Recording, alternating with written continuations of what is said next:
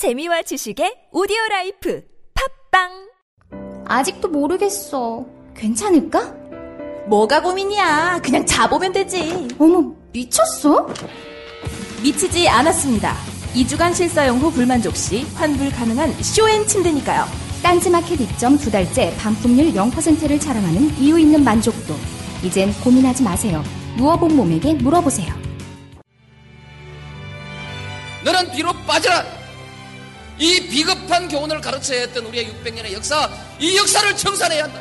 권력에 맞서서 당당하게 권력을 한 번 쟁취하는 우리의 역사가 이루어져야만이 이제 비로소 우리의 젊은이들이 떳떳하게 정의를 얘기할 수 있고 떳떳하게 불의에 맞설 수 있는 새로운 역사를 만들어낼 수 있다.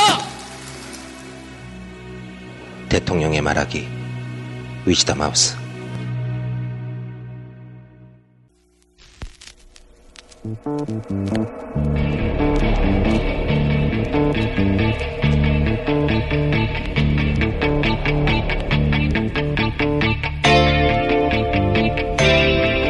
안녕하세요. 김호준입니다. 요즘 지상파 기자들은 자사의 저녁 뉴스를 보지 않습니다. JTBC를 봅니다. 누구보다 자신들이 가장 잘 알고 있기 때문입니다. 자사 뉴스에서는 아무런 특종도 나오지 않는다는 사실을. 언론이 다른 이들의 보도를 구경만 해야 하는 것보다 부력적인 것은 없습니다. 권력이 허락하는 선, 그 안에서만 취재해온 결과입니다. 그렇게 남이 그은 선, 그 울타리 안에서만 살아가는 자들을 우리는 노예라고 합니다. 김호준 생각이었습니다.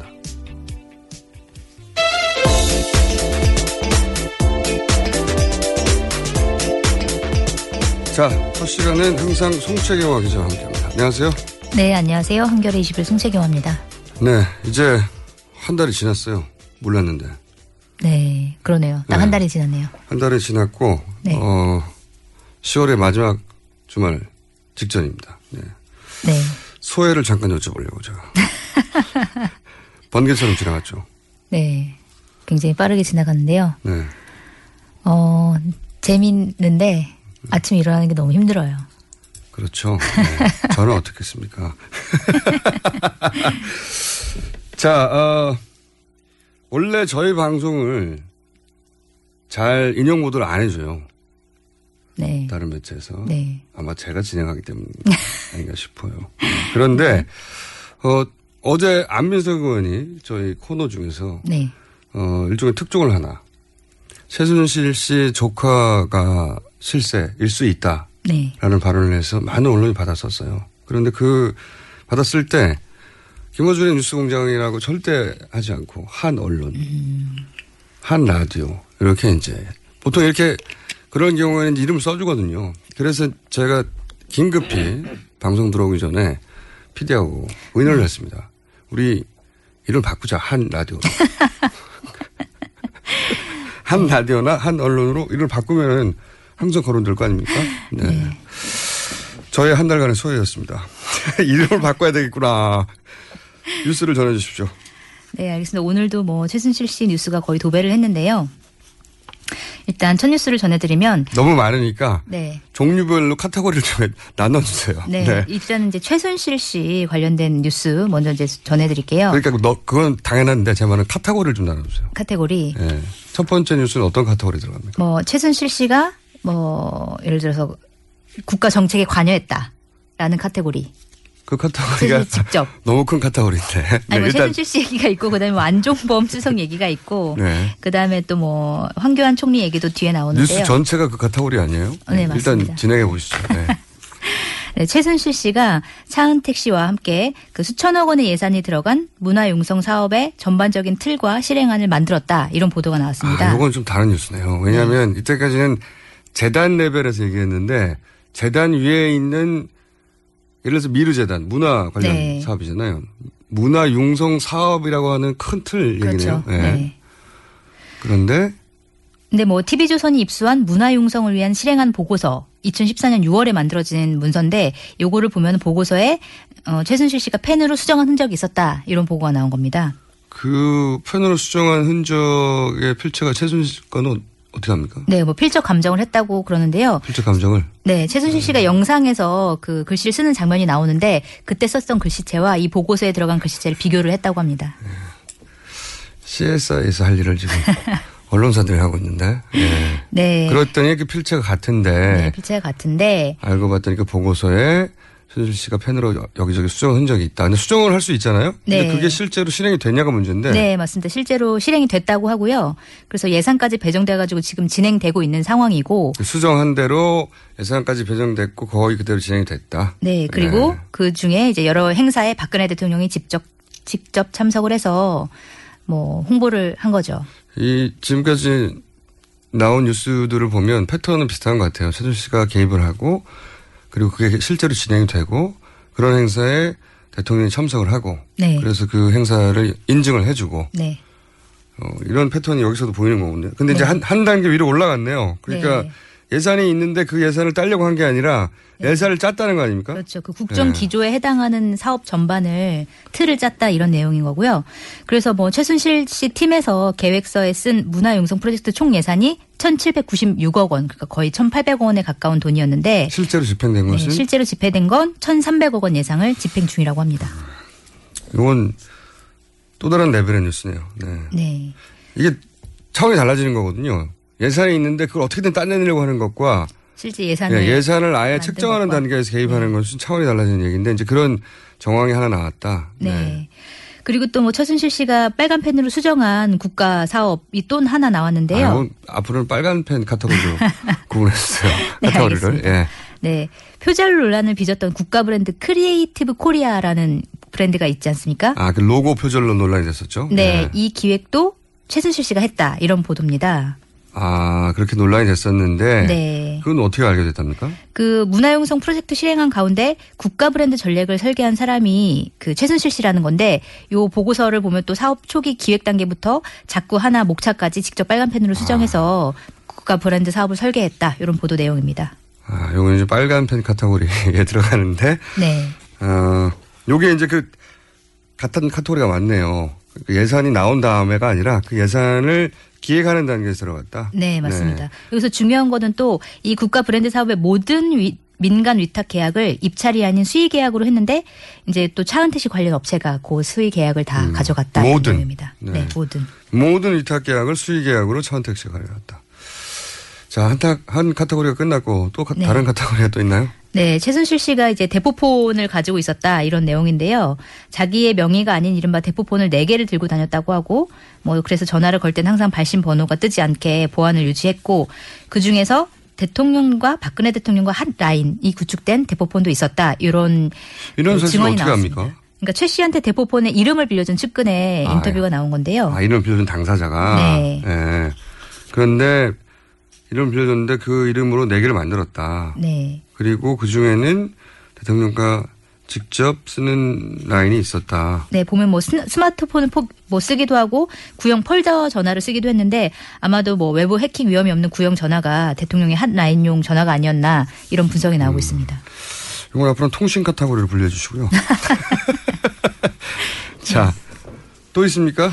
네, 또, 이- 또 있는데요. 그 더불어민주당 추미애 대표가 그 최순실 씨 관련해가지고 팔선녀 사교 모임을 가졌다 뭐 이런 팔선녀요? 의혹을 네, 제기를 했었잖아요. 팔선녀. 요거는 네. 이제 신규 용어 카테고리로 넣어주세요. 팔선녀. 네. 네, 그러니까 뭐 고위층 인사의 부인이나 유력 여성 인사들과 이제 만났다. 그게 바로 팔선녀 사교 모임이다. 아, 이 모임에 네. 그 성원이 8명인가 보죠? 그랬나 봅니다. 네, 팔선녀. 그랬는데 다 여성이었고. 네, 다 네. 여성이었고요. 그래서 이- 근데 이 모임이 실제로 주- 존재했다 이런 증언이 나온 건데요. 그 최순실 씨 오랜 지인이 인터뷰를 한 내용인데 어, 최 씨가 고위층이나 재벌가 부인, 여성 기업 등이 다니는 사우나에 수시로 사우나에서 수시로 모임을 가졌다 이런 증언이 사우나에서. 나온 겁니다. 네, 왜 사우나에서 모임을 가졌을까요?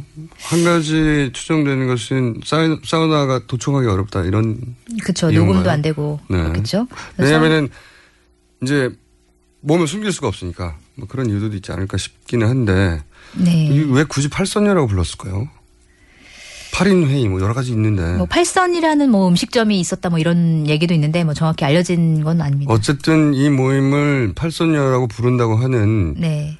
세간의 이야기가 있나 보죠. 그래서 어느 사람이 갑자기 팔선녀라고 불렀지는 않았을 거예요. 네, 그런 뭐 이름이 나온 게 뭐 세간엔 사실 그런 이름이 오르내렸다라는 그동안 네. 그런 얘기인데 유래를 좀 알- 알아봐 주세요. 유래요, 팔선요. 네. 한번 알아보겠습니다. 이분들이 이제 복장을 선녀 복장을 하고 모였다든지 그랬을 수도 있잖아요. 아, 네. 최순실 씨에 대한 종교적인 어떤 부분이 좀 거론이 되고 있기 때문에 그래서 굳이 팔선녀라고 부른 것 같기도 하고 어쨌든 유래를 좀 알아봐 주시고 근데 네. 사우나에서 모였다. 예. 네, 서울 강남구 이 압구정동의 사우나. 모임에 참석했거나 하여튼 아는 지인이 이 얘기를 했다는 거죠.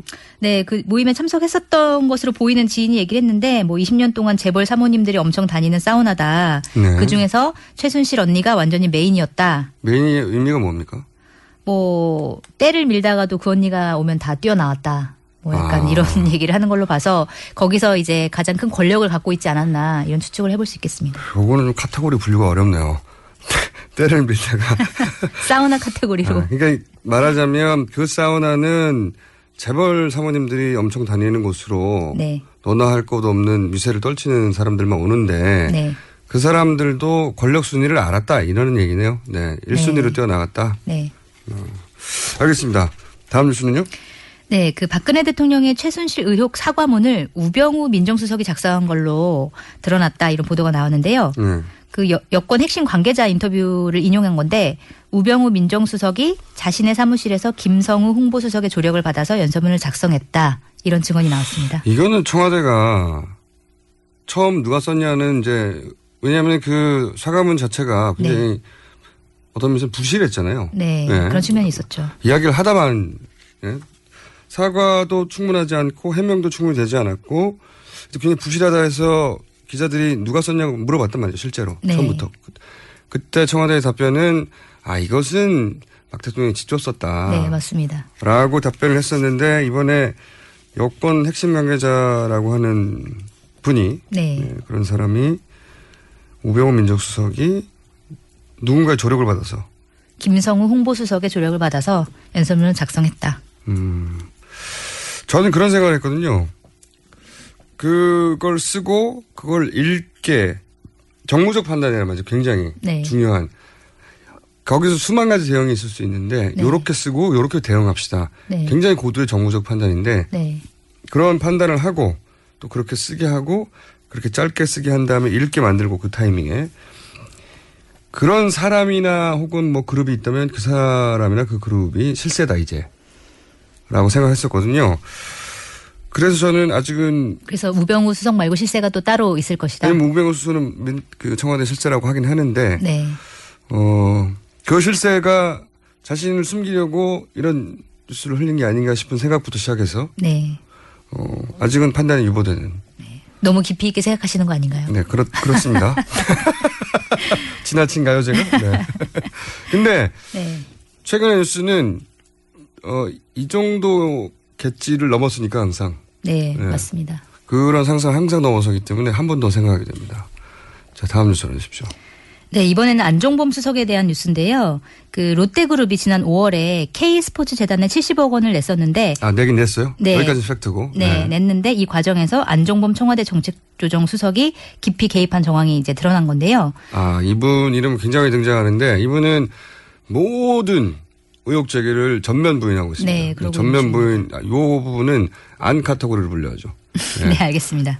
안정범 저, 어, 당시는 경제 수석이고 지금은 정책 조정 수석인데 네. 둘 다 막강한 자리입니다. 예. 네, 그렇죠. 그 K스포츠 재단 관계자들의 이제 얘기를 들어보면 롯데한테 이제 70억 원을 내라 이렇게 하면서 이제 회의를 하는 그 중, 전후로 최순실 씨와 안종범 수석으로부터 여러 차례 전화를 받았다. 라고 K스포츠 재단의 관계자가 얘기했나요? 네, K스포츠 아. 재단 관계자들이 밝혔고요. 특히 안 수석 같은 경우에는 이제 롯데와 면담 직후에 롯데랑은 얘기가 잘 되고 있는 거냐? 이거는 VIP, 그러니까 대통령을 의미하는 거죠. VIP 관심 사업이다. 이렇게 또 언급하기도 했다고. 음. 그러니까. 안전범 수석은 이미 K스포츠 재단이 롯데와 만남을 가지고 있다는 걸 알고 있었다는 그렇죠. 거네요. 예. 네. 근데 이제 K스포츠 재단 관계자가 얘기한 것은 잘 되고 있느냐는 전화를 받았다. 네. 어, 그리고 그때 내 전화 통화 내용이 대통령 관심 사항이다. 네. 언급을 했다. 네.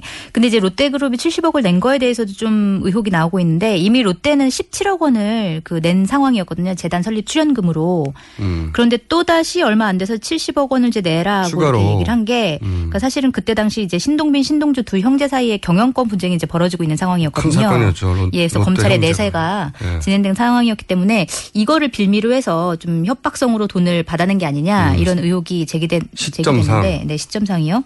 그런데 이제 그 롯데그룹이 다시 또 70억 원을 한 열흘 만에 다시 돌려줬습니다. 재단에 이게 더 이상하네요. 네, 그래서 17억 다음에 70억을 낸 거는 여러 가지 이야기를 할 수 있는데 네. 돌려줬어요. 네. 이건 더 이상합니다. 근데 돌려준 시점을 보니까 그 검찰 수사가 롯데에 불리하게 진행되고 있는 시점이었다라는 아. 얘기인 거죠. 그래서 이제 물증은 없지만 네. 심증이 가는 상황이다. 네. 17억을 내고 왜 또 굳이 70억을 더 냈느냐. 그리고 더 낸 그 시점에 어, 안정범 수석이 전화가 왔고 네. 확인을 했고 그런데 불과 10일 만에 70억이라는 의사결정을 한다면 10일 만에 물린다는 건 말이 안 되거든요. 네. 7천만 원도 아니고. 그런데 그때 무슨 일이 있었는지 앞뒤를 봤더니 어, 수사 진행 중이었는데 10일 지나고 났더니 결과가 불리하게 되는 쪽으로 가고 있는 중이었다. 네. 그래서 예를 들면 이런 의혹인 거죠. 해결해 줄 테니까 그렇죠. 좀 성의를 보여. 네. 그랬는데 이제 정황상 해결이 안 될 것 같으니까 돌려줘. 네. 그런 정황인 거죠. 돌려준 게 더 이상한 겁니다. 네. 낸 것도 물론 재계 순위를 볼 때 액수가 너무 크지만 한 번 냈는데 근데 돌려준 게 더 이상한 거죠. 이거는 어떤 카테고리인가요? 안 카테고리죠. 네, 안 카테고리. 안 카테고리 또 없습니까? 네, 하나가 더 있는데요. 네. 그 최순실 씨가 이제 실제로 소유하고 있다고 알려진 WK라는 회사 그 사업을 추진하는 과정에서 안종범 청와대 경- 이제 수석과 김상률 청와대 또 교육문화 수석, 김종 문화체육관광부 차관 등이 이제 실제 회의에 참석을 해왔다. 이런 이런 이제 증언이 나왔습니다. 아, 요건 요건 좀 더 심각한 얘기네요. 네. 왜냐하면은 재단은 그렇다고 쳐요. 네, 재단은 기업들이 출연을 하고 정부에서도 기업들이 문화융성 사업에 적극적으로 참여해 달라고 요청을 했고 그래서 관심을 보였다. 이렇게 그렇게 둘러댈 수. 있는데 WK는 그냥 한 사람의 자연인 그렇죠. 개인 회사인 거죠. 개인 회사인데 여기에 청와대 수석이 갔다는 이건 말이 안 되는 거죠. 사실이라면. 네, 그런데 이건 누가 주관한 겁니까? 이거는 이제 조 아무개 WK 전 대표 아 대표가. 네, 전 아, 대표가 이제 그 회사 대표가 네 내용인데요. 음. 그 지난 3월 8일에 스위스 누슬리사와 사업 추진을 두고 이제 미팅을 하는 자리에 안종범 수석이 참석했고 또 김종 차관도 함께 참석했다 이렇게 얘기를 했습니다. 정부의 차관과 네, 청와대 수석이 네, 참석했다고 더 블루케이의 대표로 있던 사람이. 네.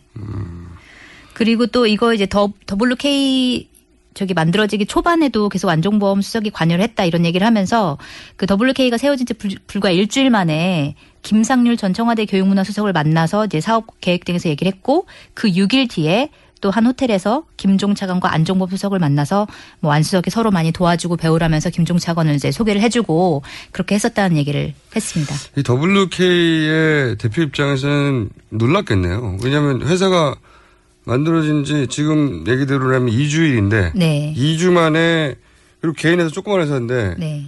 청와대 수석이 지금 두 명 왔다는 거 아닙니까? 두 네. 명. 한 사람은 경제수석이고 하나는 교육문화 수석. 네. 이런 사람들은 대기업 재벌도 만나기 힘들어요. 그렇죠. 그래서 안 그래도 이제 이 대표가 자기가 전혀 만날 수 없는 수준의 사람들을 만나 만나서 자기 너무 무서워가지고 그래서 그만둘 생각을 했다. 그래서 아, 그만뒀다 이렇게 얘기를 했어요. 무섭죠. 네. 이거는 기쁜 게 아니고요. 청와대 예를 들어서 뭐 수석이 아니라 비서관이나 저 말단 정도를 만나면 기쁠 수 있어요. 네. 이 사업이 이렇게 활로가 뚫리는구나. 근데 이 정도 레벨을 너무나 쉽게 자기가 요청 안 했는데 왔다는 거 아닙니까? 네. 그럼 무섭죠. 이거는 내가 모르는 단계에서의 권력이 와- 오가는 사안이라고 생각할 테니까. 네. 그래서 관뒀대요? 네. 그래서 관둘 마음을 처음 먹고 그 다음에 관뒀다 이렇게 얘기를 했습니다. 현명한 분이네요. 자, 안 카테고리 또 있습니까? 안 카테고리는 끝났습니다. 예. 그 다음에 다른 카테고리요. 네. 그 다음에는 이제 최순실 씨 조카 장시호 씨. 아, 이게 이제 네. 저희 방송에서 안민석 의원이 제기했던 의혹이죠. 네. 예, 그리고 저희 방송의 이름을 바꿀까 한, 한 언론으로 고민하게 만든 네. 뉴스인데 조카, 최순실 씨의 조카죠. 네, 그 최순실 씨의 조카 장시호 씨가 한국 동계 스포츠 영재센터 사무총장인데요. 사무총장으로 있으면서 1년 사이에 정부로부터 약 7억 원에 가까운 지원, 지원을 받은 걸로 드러났습니다. 아, 이거는 친척 카테고리로 넣죠. 네. 친척 카테고리. 아니, 아, 여기서 끝이겠지 하면 또 나오고 또 나오고 하니까. 네. 이번에는 이제 가족 중에 조카. 근데 이제 이분은, 어, 처음으로 등장했는데, 안민석 의원의 주장에 의하면, 네. 뒤에 있는 실세는 이분이다, 브레인이다, 뭐 이런 네. 표현을 했고, 당장 수사해야 된다고 얘기를 했었어요. 네, 그런 얘기들이 이제 많이 나오고 있는데 장시호 씨는 최순실 씨 언니의 딸이고 지금 한 37살 정도 됐는데 지금 승마 선수 출신이에요. 그래서 아, 맞아. 네, 정유라 씨가 아, 이 장시호 씨가 사촌 언니의 승마하는 모습을 보고 승마를 뭐 따라서 설. 배웠다. 네, 그런 아, 설이 있습니다. 그랬다는 설은 저는 들었는데 그렇게만 연결되는 게 아니라 이런 이권과도 연결이 되는 거군요. 네. 뭐 장시호 씨가 있는 한국 동계 스포츠 영재 센터라는 곳은 이제 설립도 굉장히 일사천리로 진행됐고 설립된 지 몇 달 만에 2억 원을 받았고 정부로부터 그다음에 올해는 4억 7천만 원 거의 5억에 가까운 돈을 이제 추가로 받아서 이제 주변에서 좀 약간 놀라고 있는 분위기다 이런 음, 스포츠계 분위기가 전해지고 있습니다. 이게 뭔데 왜 갑자기 이런 돈이 왔냐 이런 거죠. 네. 근데 저는 이제 관련 뉴스를 접할 때마다 참 특이한 것이 이분들은 이름을 그렇게 계속 바꿔요. 이분들 이름을 바꿨죠. 네, 맞습니다. 원래 개명전 이분의 이름이 장유진 씨였던가요? 장. 네, 그랬던 것 같은데요. 네. 그리고 이제 지금 개명 후 이름이 장 시호 시호 씨. 씨. 네. 그, 그 아버지 때부터 이름을 그렇죠. 바꾸기 어려운 시절부터 일곱 번을 바꿨고. 네. 뭐, 최순실 씨 본인도 바꿨고. 딸도 딸도 바꿨고. 바꾸고, 사촌도 바꾸고. 네. 이름을 바꾸는 게 흔하지 않거든요. 그렇게까지. 특별한 이유가 없다면. 근데 이분 가족들은 그렇게 이름을 그렇게 바꾸네요. 이유가 궁금합니다. 아니 실제로 최순실 씨 같은 경우에는 다 최서원으로 대, 뭐 불렸기 때문에 주변 사람들도 그래서 자기는 이제 이 사람이 최순실 씨인지 몰랐다라고 얘기한 사람이 되게 많았거든요. 최순실 씨는 그랬다고 쳐요. 네. 본인이 이제 이름을 대외적으로 활동해야 되는데 감추려고 공식 속상의 서류도 아예 그렇게 등장하게. 근데 딸은 왜 그렇죠? 그리고 이 사촌은 왜요? 조카는 정말 이상합니다. 저는 이 결과 말고 이유가 궁금해요. 이것 좀 취재해 주십시오. 저한테 너무 많은 짐을 지우시는 거 아닌가요? 아침에 일어나는 것도 힘듭니다. 이게 팔선녀 또는 이런 이름의 개명 네. 이것이 비슷한 이유에서 출발하지 않을까 하는 생각이 들거든요. 네. 그 이유를 제가 모르겠는데 기자니까 이런 걸 취재해서 알려주셔야지 그렇잖아요. 노력해 보겠습니다. 네 하나 정도 더 짧게 할 수 있을 것 같은데요. 어떤 네. 이번에 황교안 총리가 이제 어? 새로 등장했는데요. 새로운 분이 등장했습니다. 네. 네. 황 카테고리로 넣겠습니다. 네. 네. 황교안 국무총리가 위원장으로 있는 국제개발협력위원회가 있는데 이 위원회가 미르재단이 관계된 해외 원조 사업 Korea Aid 사업 에 계획도 없는 100억 원대 예산을 4일 만에 급히 편성했다. 이런 사실이 드러났습니다. 이게 원래 있던 사업이면 네. 국무총리가 위원장을 있는데 많거든요. 네. 그러니까 문제가 될 게 없는데 원래 계획이 없었는데 예산이 4일 만에 생겼다. 이거는 말이 안 되죠. 네. 국가 예산이. 근데 그게 황 총리가 위원장으로 있었다. 그럼 네. 위원장의 오케이 사인 없이 안 되는 거죠. 네. 얼마가 갔다는 겁니까? 종- 이게 143억 6천만 원인데요. 이게 뭐 서면 회의만 진행해 가지고 갑자기 한, 차- 한 번도 모이지 않고 서면 회의만 해서 정해진 거고 그다음에 뭐 100억 원대 혈세가 투입됐는데도 법적인 근거가 뚜렷하지 않다. 갑자기 이렇게 주는 게 서면 회의라는 나오고 건. 보통 사후에 만들거든요. 뭐 그럴 수도 있겠죠. 그렇죠. 서면 회의를 무슨, 서면 회의라는 게 어디 있습니까, 세상에. 서면회, 서면으로 줬는데, 아, 이런 내용이 왔구나 하고 회의를 해서 거기 댓글 달아서 보내나요? 말도 안 되는 얘기죠. 예. 아직도 최순실 씨 뉴스는 더 많이 있습니다 보니까 더 많이 있는데, 네. 어, 뭐, 특정 종교와 인연 같은 새로운 카테고리도 있는데 시간이 없어요. 시간이 네. 없어서 특정 종교 이야기는 다음 주 월요일 해야 될 것 같습니다. 네, 특정 종교 알겠습니다. 이야기는 네. 특정 종교에 관련된 사람이 이탈리아 대사로 추천이 됐는데 그분이 최순실 씨하고 관련이 있다. 네, 그런데 이번에 네. 이제 국민일보 인터뷰랑도 관련이 있다. 아니, 세계일보 인터뷰랑도 관련이 있다. 네, 이건 종교. 카테고리를 처리해서 다음 주에 다루기로 하겠습니다. 네. 지금까지 송채경화 기자였고요. 저는 한 라디오를 진행하고 있는 김호준입니다.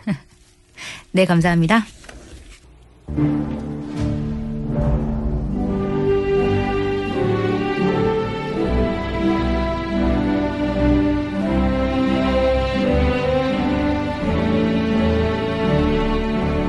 존경하는 국민 여러분, GH 인사드립니다.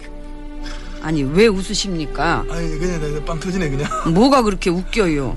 존경한다고 하니까 웃기잖아 아무리 그래도 매너가 있지, 그 시작하자마자. 아니 하세요 하세요 하세요 존경 암튼, 국민 여러분, 비상시국에 난무하는 비방과 확인되지 않은 폭로성 발언들은 우리 사회를 뒤흔들고 혼란을 가중시키는 결과를 초래하게 될 것입니다. 그거 아니, 그- 그거 아니 그 지나는 거 그 지나는 거 하면 어떻게 해 아, 그럼 내가 어디? 뭐그 지나는 거 아, 이, 아 여기 있네. 예.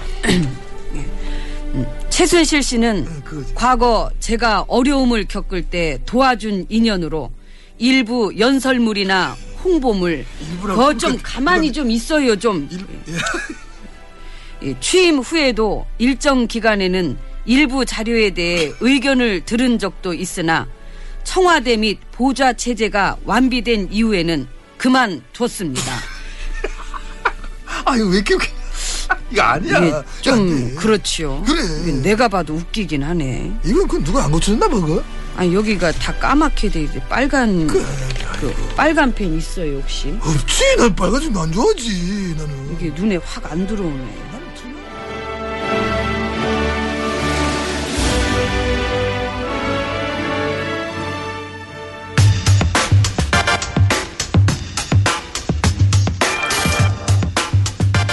첫 번째 인터뷰입니다.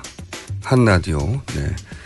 지금 같은 소선거구제 하에서는 그러니까 1971년 이후로 무려 45년 만에 처음으로 대구에서 야당으로 당선된 후 단숨에 잠재적인 대선 후보로 부각된 더불어민주당의 김부겸 의원 전화 연결해 보겠습니다. 안녕하세요.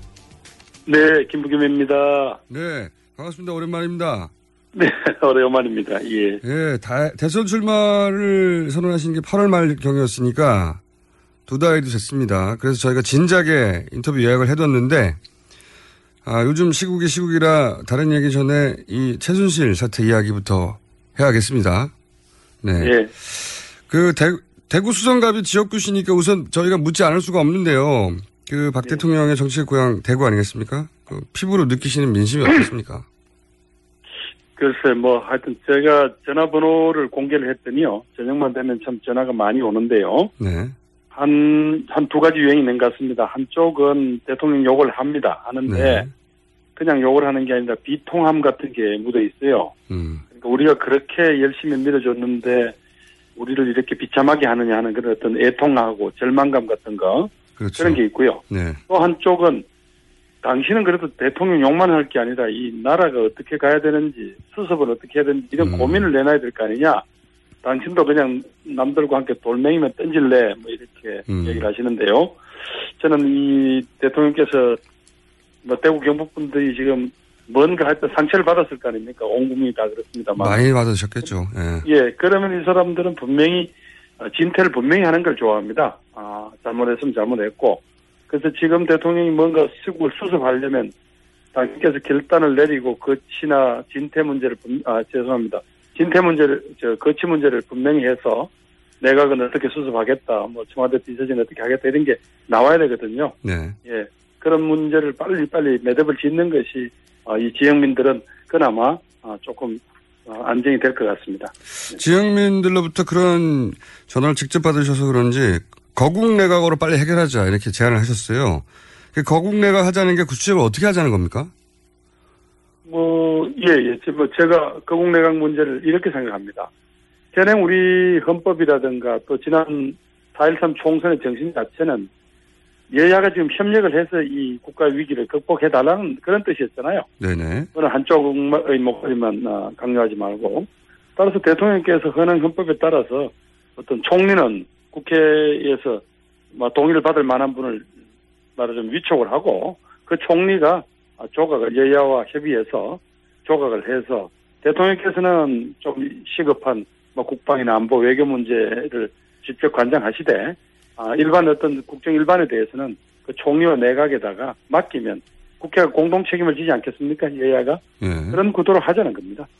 뭐 사실상 이원 집정부제와 마찬가지인데 근데 그거 아니 지금 그렇게 볼 게 아니고요 현행 네. 헌법에 나와 있는 대로 하자는 겁니다. 예, 예. 현행 헌법에 어떻게 되어 있습니까?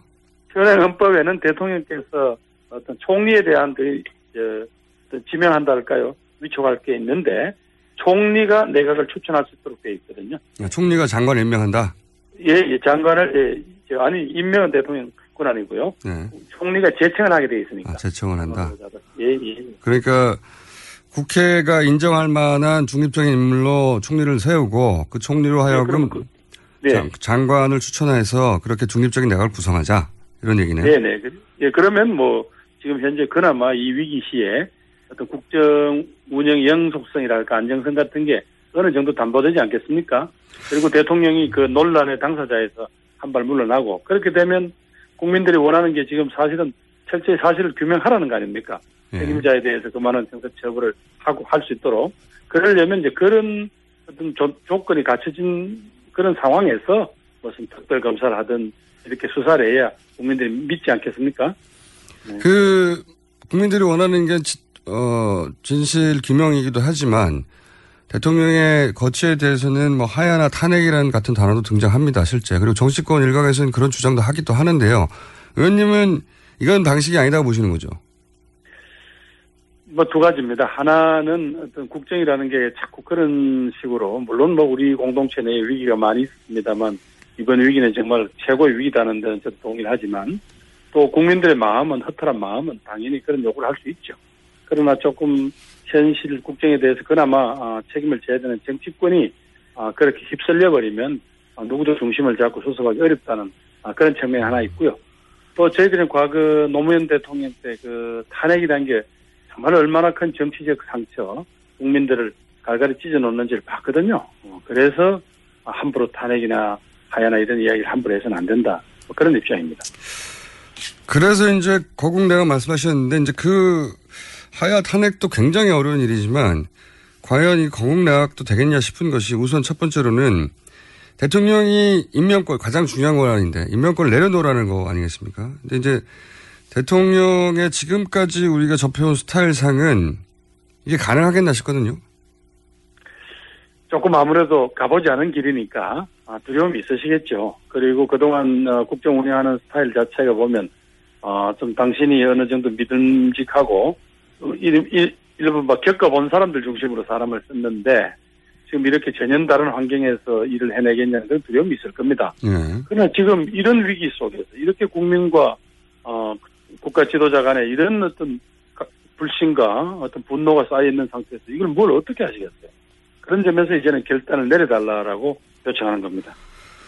아, 그뭐 당위 선상에서는 당위 어, 면에서는 당연한데 이제 뭐 예를 들어서 평생 부부가 결국 이혼하는 경우가 이게 당위를 몰라서가 아니라 사람이 란 존재가 잘 안 변해서 그런 거 아니겠습니까? 박 대통령이 상황이 어렵다고 근본적으로 다른 사람이 되기는 어렵지 않겠나 이런 생각이 들거든요.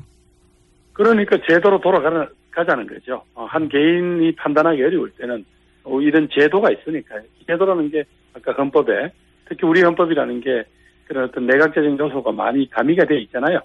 거기에 의하면 아까 이야기한 총리 문제만 뭐 대통령 혼자 결 고민하지 말고 어차피 국회를 통과해야 되니까 여소야대 국회를 통과해야 되니까 그러니까 국회에서 어느 정도 합의한 인물을 추천하면 그 총리와 더불어 이 한 1년 4개월 남은 임기를 그렇게 어, 정리를 해나가면 될 거 아닙니까? 우리 그런 전례가 우리 헌정사에 있습니까? 이런 중립 내각을 구성한 적, 적이? 어, 헌정사에 있지는 않았지만 과거에 보통 하여튼 대선 한 1년 앞두고는 여야 정쟁이 격화될 때 대선을 놓고 탈당을 보통 보통 했죠. 야당, 예, 야당은 거국 중립 내각 구성하라고 요구하고 네. 대통령은 결국 탈당하고 그렇게 되면 그 마지막 선거관리 내각은 보통 정치색이 옅은 소위 이 진영 논리가 좀 약한 분들이 보통 총리를 해서 마무리를 하시죠. 사실상 그렇게 된다는 이야기. 근데 이제 임기도 아직 많이 남은 데다가 그, 그 과거의 사례에 비하자면, 어, 뭐 제가 자꾸 이런 질문을 하는 이유는 뭐냐면, 본인 이제 대선 후보로 나서실 생각을 하셨으니까 이런 사실상의 비상사태에서 어떻게 해결해 나가느냐, 여기서 정치적 실력 나오는 거 아니겠습니까? 그래서 자꾸 여쭤보는 건데 어떻게 했으면 좋겠냐고. 그, 사람들이 만약에 대통령에서 그렇게 했다고 치죠. 좋다 그러면 국회에서 해결해 봐라. 근데 국회에서 이게 넘어왔다고 한들 국회 내에서는 또 해결이 되겠습니까? 지금 그 특검을 하자는 것만 하더라도 방식 가지고 얘기를 하는데 누구를 총리를 할지 그러면 장관을 어떻게 나눌지부터 시작해서 국회 내에서도 합의가 어려울 것 같은데요. 저는 여야 어, 정치 지도자들이 어, 결단하면 할 수 있는 겁니다. 그리고 지금 김 선생님 말씀하시듯 어, 말씀하셨지만 이런 정도의 위기는 지금까지 없었거든요. 예. 이런 정도 위기는 없었습니다. 정말 또 우리에게 닥쳐오는 이런 경제적 뭐 우리가 서민 경제 때문에 더 극대하는 겁니다만은 이 경제적 위기도 지금 눈앞에 닥쳐오는 게 보인다고 하잖아요. 현장에서는 그리고 또 북핵과 뭐 미국 대통령 선거 등등을 한 안보 위기도 누구 어느 한 사람이나 한 세력이 어, 판단하고 끌고 갈 수 없는 그런 위기인데 거기에다가 이제 국가 최고 지도자 책임자의 이 사실상의 이런 공백 상태가 만약에 오게 되면요 이거 감당할 수 없는 상황이 올 수 있잖아요. 이렇게 되면 이런 위기 때문에 또 이런 국민들의 요구 때문에 이미 또 여기저기서 어, 국민들의 목소리가 터져나오고 있지 않습니까? 그렇기 때문에 저는 어, 정치인들이 더 긴장을 하고 있다는 건 분명히 말씀드립니다. 아마 그 점에서 요렇게 요 며칠 사이에 여야 지도부에 어, 있는 분들의 발언도 신중을 하지만 뭔가 이번에는 그냥 넘어갈 수 없다라는 그런 취지들이 읽혀집니다. 그런 의지는 저도 충분히 읽혀지는데 이게 이제 정치 입장이 다르다 보니까 거국 내각이라는 단어만 비슷할 뿐 실제로 다 생각하는 바가 다르고 이 기회에 본인도 대선 후보로서 유리한 지형을 만들어야 되니까 굉장히 치열할 것 같지 않습니까? 그런 과정이. 그래서 이게 되겠나. 예를 들어서 국감에서 증인한 사람 채택하는 문제도 합의가 안 돼서 그렇게 싸우는데 장관을 한두 명도 아니고 모든 장관을 다 알아치는데 과연 합의, 합의가 되겠나. 그거, 그거 하다가 1년 다 가지 않을까요? 싸우다가? 아, 김 부장님. 네. 그때까지는 최순실이라는 분이 이렇게 막강한 줄이 잘 모르지 않았습니까? 예. 네. 그걸 알았으니까 그분이 없어지면 그 막강한 사람이 뒤로 빠지고 나면 공백이 훨씬 더 커지는데 대혼란이 오지 않을까요, 오히려? 저는. 예, 뭐, 아침부터 예. 너무, 이야기가 너무 객까지로 가는 것 같습니다만은. 예. 아, 그만큼 우리 사회, 우리들 스스로 돌아보았을 때, 정말, 아, 우리가 그동안 이룬, 어, 산업화와 민주화에 대한 우리들의 자부심이 온 국민들에게 이렇게, 아, 국가 스스로에 대한 어떤 자부심이 이렇게 흔들리거나, 아, 위기에 빠진 적이 없었습니다. 그래서 너무 이 문제를 과거의 방식에 비추어서 어, 미리 판단할 필요는 없다 이렇게 생각합니다. 워낙 비상시국이기 때문에 다들 비상시국에 걸맞게 행동해 줄 것이다 이런 기대가 있으신 거죠. 지금 예 조금만 더 언론이라든가 이런 쪽에서 어, 그런 어떤 사회적 분위기를 요청하면 지금은 뭐 불가피하게 그렇게 모든 사람들이 그렇게 행동할 수밖에 없다. 그 국면에서 본인은 어떤 역할을 하실 생각이십니까? 혹시 뭐 총리나 장관 생각해 두신 자리 있어요? 그런 자리를 이미 염두에 두고 이런 일을 제안을 했다는 게 아니라 혹여 그런 제안이 온다면요. 지금 그것보다는 저는 이런 상황을 어떻게 우리가 정치인들이 책임있게 행동하고 수습할 건가를 위해서 어, 이분 저분한테 지금 현재 어떻게든 테이블을 만들어 보자라고 요청하고 음. 다니고 있습니다. 알겠습니다. 새누리당에서는 이제 이렇게 얘기합니다. 이제 수사는 검찰에 맡기고 혹은 뭐 특검에 맡기고 그건 그거고 개헌은 개헌대로 진행하자 이런 주장을 하고 있고 민주당에서는 제대로 수사를 하고 이 국면을 정리한 다음에 그리고 대통령이 주도하지 않는 개헌 테이블 이면 가능하다. 완전히 다른 입장이거든요. 평소에 이제 개헌이 필요하다고 생각하셨던 분으로서 어떤 방식으로 진행을 해야 됩니까? 개헌을 진행한다면 어느 쪽 예, 말이 더 맞죠? 예, 지난 월요일 어, 국회에 와서 시정 연설을 하실 때 대통령 개헌 문제를 언급하시 하셨을 때 제가 바로 반응을 했거든요. 여기는 대통령이 나설 그런 자리가 아니다. 네. 이것은 어, 개헌이라는 것은 우리 국가의 미래 또 우리 어, 우리 자식들의 다음 세대를 위한 준비일 수 있는데 그것은 어떤 국민 대표기관인 국회에서 토론해서 하겠다. 대통령 한 발 빠지라라고 이야기를 했으니까 저는 뭐 개헌 논의 자체가 토론 들어가고 하는 것은 아, 대통령의 현재 처지하고는 관계 없다고 봅니다. 음. 아, 다만 아, 지금 현재 문제가 되는 것은 이, 이 게이트를 어떻게 어, 빨리빨리 정리를 해서 국민들이 어느 정도 납득을 할 수 있겠느냐의 문제인데 현행 검찰에 맡기는 것은 뭐 최악이라고 보고요. 어제 예산결산위원회에 출석한 법무장관한테 질문을 했더니 법무장관은 왜 당신들이 이게 저 말하자면 국민적인 신뢰가 없는 당신들이 이렇게 수사를 시작하느냐 그랬더니 특검에 합의되더라도 사실상 그분이 일을 하려고 하면 한 달 이상 걸릴 텐데 그때까지 증거 인멸 등의 우려가 있기 때문에 우리가 먼저 수사 착수를 하지 않을 수 없다. 그렇게 하는 거다. 뭐 이렇게 답변을 들었습니다. 아, 그래서 지금 또 그렇다고 해서 또 특검 중에도 두 가지 방법이 있지 않습니까? 예. 요 사건을 위한 특검이 있고 이제 이른바 상설 특검 늘 지금 우리가 합의해 놓은 특검이 있는데 상설 특검 지금 공석 음, 중입니다. 네. 이석수 특별 검사가 지금 또 오히려 어, 사임을 한 상태이기 때문에 그래서 저희들이 보기에는 어, 어, 여야가 아마 새로 이 문제에 대해서 새로운 인물에 대한 합의가 있어야 될 것 같고요. 그다음에 아마 여야가 국정조사에 대해서도 조심스럽게 지금 토론을 해야 될 겁니다. 그래서 이 문제에 관해서 국민들이 의혹을 정리할 수 있도록 적어도 털, 어느 정도까지는 납득을 할 수 있는 그런 절차를 밟아야 되겠지만 개헌 문제는 여전히 우리 스스로가 이런 사건이 왜 왔냐? 결국은 제도의 실패 아니냐? 한 개인이 모든 권력과 기회를 집중하니까 모든 이른바 아, 주변에 여러 그를 둘러싼 세력들이 국정을 이렇게 농단한 게 아니냐. 역대 정권마다 다 이런 비극이 있었다. 그 말씀을 드리고 싶네요. 알겠습니다. 검찰에 검찰이 지금 나선 이유를 증거인멸을 못하게 하기 위해서 나섰다고 하는데, 근데 사실은 그랬다면 벌써 진작 한 달 전에 나섰어야 하는 일이고, 그리고 거꾸로 증거인멸을 못하는 게 아니라 이렇게 되면 있던 증거도 사라지는 게 아닌가 하는 걱정들이 있거든요, 국민들이.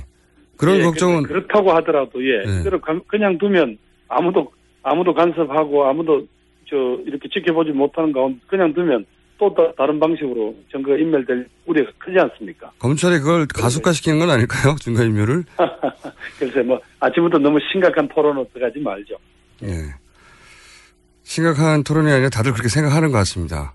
저- 그런데 이건 어떻습니까? 이제 대선 후보로 나서셨으니까 그리고 경선에 나서실 테니까 제가 꼭뭐 여쭤봐야 될 사안이 이건데요. 어, 대세론이 무난한 패배의 다른 일입니다. 그러니까 문재인 대세론 가지고 우리가 거의 기대하면 안 된다. 그렇게 이제 치고 나가신 지가 두 달이 넘었는데 아직 지지율이 잘 안 움직입니다. 의원님. 예, 김어준 선생님 좀 안 도와주셔서 그렇다는 소문이 있어요. 예, 예. 아니 이제 뭐 아마 저는 예 현재 지지율에 뭐 연연해 하지 않고 어 제가 주장하는 바또 네. 제가 꿈꾸는 국민과 함께 꿈꿀 수 있는 어떤 그 비전이라 할까요? 어 그걸 여기저기서 제 나름대로 귀한 분들 만나고 따듬고 또 현장의 목소리를 제가 소화해내고 그런 훌- 노력을 하고 있습니다. 뭐 조금 더 기다려 주셔야지 어떻게 하겠습니까? 아직은 안 움직이는 이유가 뭐라고 보십니까? 제가 안 도와드린 거 조금- 빼고요. 제가 이렇게 상황을 각을 세우고 또 예. 어떤 특정 상황에 대해서 이렇게 공격적인 그런 정치적 언어를 쓰지 않지 않습니까? 이재명 저희- 시장을 거론하시는 겁니까 이게? 아니, 아니, 그건 아니고요. 전체적으로 제 네. 정치하는 스타일이 네. 아, 이렇게 각을 세워서 아, 투쟁형으로 가지 못하는 데 대해서 좀 밋밋하다, 음. 임팩트가 약하다, 그런 지적을 받고 있습니다. 그러나 뭐 저는 아, 국민의 큰 마음을 믿고 있기 때문에 뚜벅뚜벅 가고 있습니다. 그럼 이건 어떻게 생각하십니까?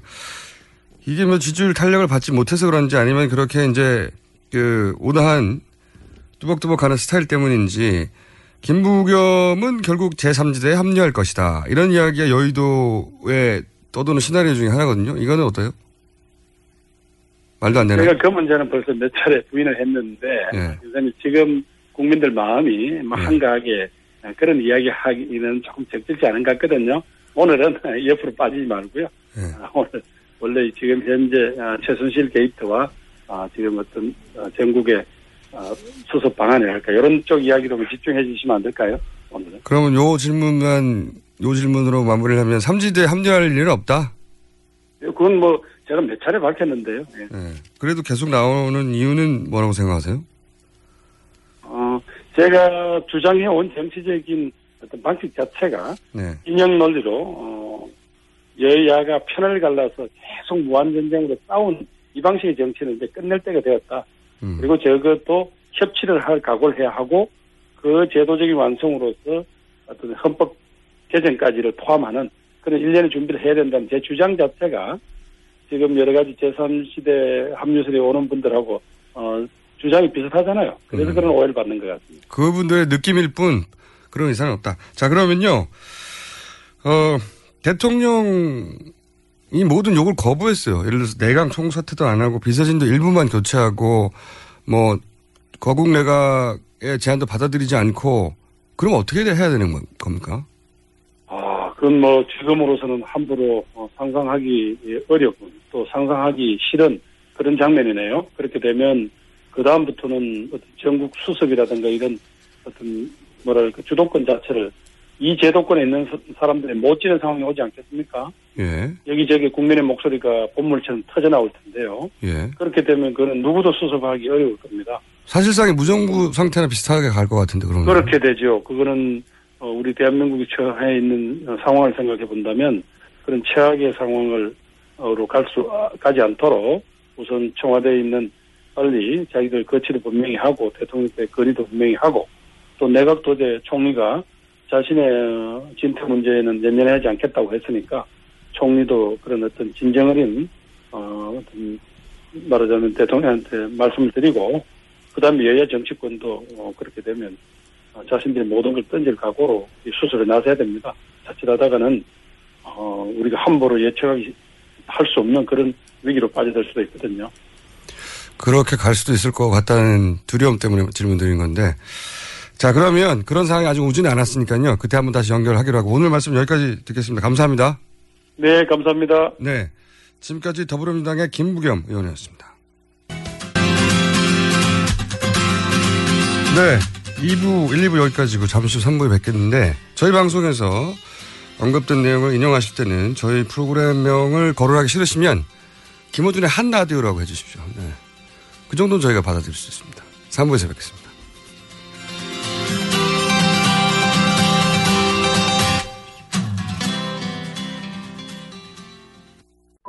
어머니 또 감기 드셨어?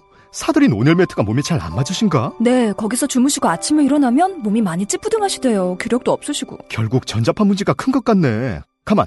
우리 회사 김대리가 요번에 온열 침대를 샀는데 유지비도 저렴하고 밑에 열선이 없어 전자파가 아예 제로라던데? 정말요? 침대 이름이 뭐래요? 김대리가 구매한 침대는 다존 군불 침대입니다. 기분 좋은 따뜻함 군불 침대. 검색창에 군불 침대를 입력해 보세요. 구매 문의는 02-2245-3531.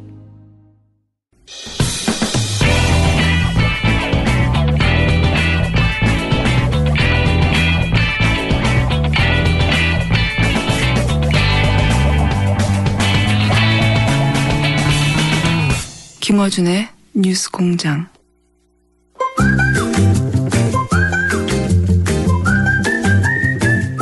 네. 이 코너는 저 같은 경제 바보를 위한.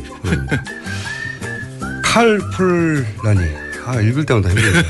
칼폴라니. 앞으로 칼로 바꿔주세요, 그냥. 폴로 바꾸시든지. 칼폴라니 사회경제, 사회경제연구소의 정태수 선생님 나오셨습니다. 네, 안녕하세요.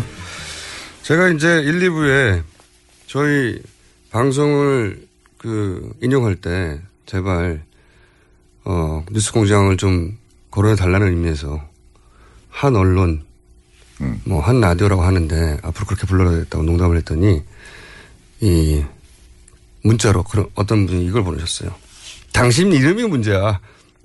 제 이름을 바꿔야 된다고. 네. 김봉준으로. 자, 김봉준을 위한 시간입니다. 어, 오늘 경제 뉴스 주제는 뭡니까? 네, 한은이 3분기 GDP를 발표했죠. 3분기라고 하는 거는 이제 7, 8, 9월 동안에 우리나라 GDP가 얼마나 성장을 했는지를 발표를 했습니다. 네, 보통 GDP 가지고 그런 걸 많이 다루는데 얼마로 발표했나요? 예, 0.7% 그러니까 2분기에 비해서 4, 5, 6월에 비해서 7, 8, 9월이 0.7% 증가했다라는 건데. 그럼 어쨌든 증가를 했으니 좋은 거 아닙니까? 예, 그리고 낮은 숫자는 아니에요. 0.7%이 이, 이 속도로 계속 성장을 하면 연간 2.8, 그러니까 곱하기 4하면 어, 그렇죠. 2.8이니까 네, 박근혜 정부의 경제 성장률이 대체로 2% 후반대거든요. 예. 그러니까 그 기준에 비추면 뭐 괜찮은 성장이 되는 거죠. 그런데 제가 비서관일 때 청와대 저 노무현 정부 초기에 네. 5%대였거든요. 네. 그때 지금 한 지금 새누리당 한나라당에서 대통령을 경포대라고 불렀어요. 음. 경제를 포기한 대통령. 맞습니다. 그렇게 불렀습니다. 그 반을 지금 하고 있는 건데 제가 보기엔 괜찮은 성적입니다. 근데 이제 그때보다도 훨씬 세경제가 어려우니까 이렇게 얘기하는데 근데 이제 이걸 주제로 삼으신 이유가 있었을 거 아닙니까? 네. 0.7%의 정체를 살펴보면 그게 좋아할 만하지 않다 이런 건가요? 예, 그렇죠. 그 여러 가지가 이제 경제 성장을 결정을 하는데 소비, 예. 그다음에 이 기업의 투자, 그리고 정부 지출 그리고 수출 이런 네. 것들이 이제 성장을 결정하는데 유일하게 플러스를 보인 것이 큰 플러스를 보인 것이 건설 경기입니다. 아, 0.7% 중에 예, 약 3.9%를 성장했고 연율로는 11.9%를 성장했습니다. 그러면 0.7% 중에 지금 말씀하신 건설이 차지한 비중이 얼마나 되는 겁니까? 예, 건설이 GDP에 차지하는 비중이 한 15% 되거든요. 전체로는? 예, 그러니까 4% 곱하기 0.4 곱하기 15% 하면은 0.7 중에 0.6은 건설이 차지한 거죠. 연율로 얘기하면 2.8 중에 어, 2.4%를 건설이 차지한 거니까 나머지는 정체라고 봐야 되는 거죠. 거의 90%를 건설이 이끌고 있는 거예요. 네, 건설로 우리 경제가 지금 이끌- 이끌려 나가고 있는 거죠. 그러면 거꾸로 나머지는 마이너스란 얘기네요. 예, 특히 예, 중요한 것은 설비 투자가 마이너스 0.1% 분기로 네. 그리고 연율로는 뭐 마이너스 한 사- 작년 3분기에 비해서는 마이너스 4.5%니까 사실은 설비 투자가 굉장히 중요한 거잖아요. 기계를 늘리고 공장을 세우고 이래서 이제 내년을 위해서는 그렇죠. 네.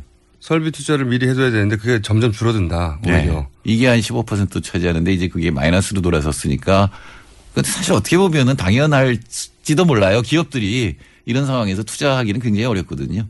이게 전 세계적으로도 어, 별로 안 좋은 데다가 굉장히 불안해졌잖아요. 거기다 구조조정 시기 이런 것들이 겹쳐져 있습니다. 그러니까 앞으로 경기가 좋을 것이냐 나쁠 것이냐 기업들은 이 경기를 어떻게 보느냐 그 선행 지수가 되는 게 설비를 투자했느냐 아니냐인데 그렇죠. 계속 줄어든다. 네. 그러니까 우리나라는 특히 이제 에, 수출이 우리나라 위기에 빠지면 수출이 대폭 늘어나고 환율 때문에 네. 그리고 그거에 따라 설비 투자를 늘리게 되는데 지금 설비 투자가 마이너스고 수출은 정체 상태거든요. 음. 그러니까 내년에도 계속 경제가 좋을 가능성이 없다. 근데 문제는 내부에서 지금 건설 투자를 늘려가고 경제 성장률을 끌어올렸는데 지금까지. 네. 이걸 계속 할 수 있느냐죠. 음, 건설로 그나마 끌어왔는데 여기까지 지금 말씀하신 대로라면 경쟁 성장 경제 성장률의 대부분은 건설로 만들어 왔는데 이 건설도 계속 이끌어갈 수 있느냐? 그러니까 지금 박근혜 정부의 정책은 경제 정책은 두 개예요. 하나는 줄푸세. 줄푸세. 경제 혁신이라는 이름의 규제 완화. 네. 세금이나 올려서. 예, 네. 계속 이 규제 완화 뭐 이런 거 한 거 하나 하고 또 하나는 주택 경기 일으킨 거거든요. 네. 돈 빚 줘서 집 사고 빚 줘서 전세금 올려주고 그래서 들썩들썩하게 만들었잖아요. 정영환 총리가 했던 그 정책. 예, 유일한 정책이죠. 그래서 그걸 지금까지 끌어올려 놨는데 과연 앞으로도 작년에 재작년 작년에 주택 공급이 우리 역사상 가장 많았습니다. 아 그래요? 100만 호 를 건설했어요. 그게 역사상 가장 많았던 2000년에 통계를 잡은 이후에 가장 많은 어, 주택을 건설을 했는데 과연 수요가 그렇게 되느냐는 거죠. 여태까지는 젊은 사람들한테도 빚 줘서 마지막 기회에다 집 사라 이랬- 이랬잖아요. 네. 지금 또 50만 원을 지어놨어요. 또. 예. 근데 이게 팔릴 거냐, 분양이 될 거냐. 금년까지는 됐습니다. 우리가 모르는 사이에 집을 그렇게 많이 줬어요? 예. 아, 모르는 사이는 아니고. 저는 몰랐어요. 총수가 관심이 없는 거예요. 저는 몰랐는데. 아니, 많은 사람들이 이제는 더 이상 집- 집값이 못 올라갈 거라고 얘기를 했잖아요. 심지어 네. 폭락을 얘기하신 분들도 있었는데 그게 사- 이 박근혜 정부 4년 동안 들썩들썩 해서 서울이 올라가고 있거든요. 음. 근데 이건 완전한 가수입니다. 그러니까 금, 금융권에서 돈을 빌려줘서 집을 사도록 만든 거거든요. 근데 아무리 바보라도 또 살까? 이런 생각은 이제 드는 거죠. 그러니까 보통 한 35만 호 정도가 1년의 주택 수요라고 그래요. 실수요가. 예, 근데 50만 호씩 두 번이니까 15만 호씩 30만 호가 지금 남아 도는다고 볼수 있는 거죠. 그러니까 이건 완벽한 가수요. 돈 많은 사람들이 더 많이 사가지고 임대업을 하게 한다든가 뭐 요것도 요새 정책으로 나오고 있잖아요.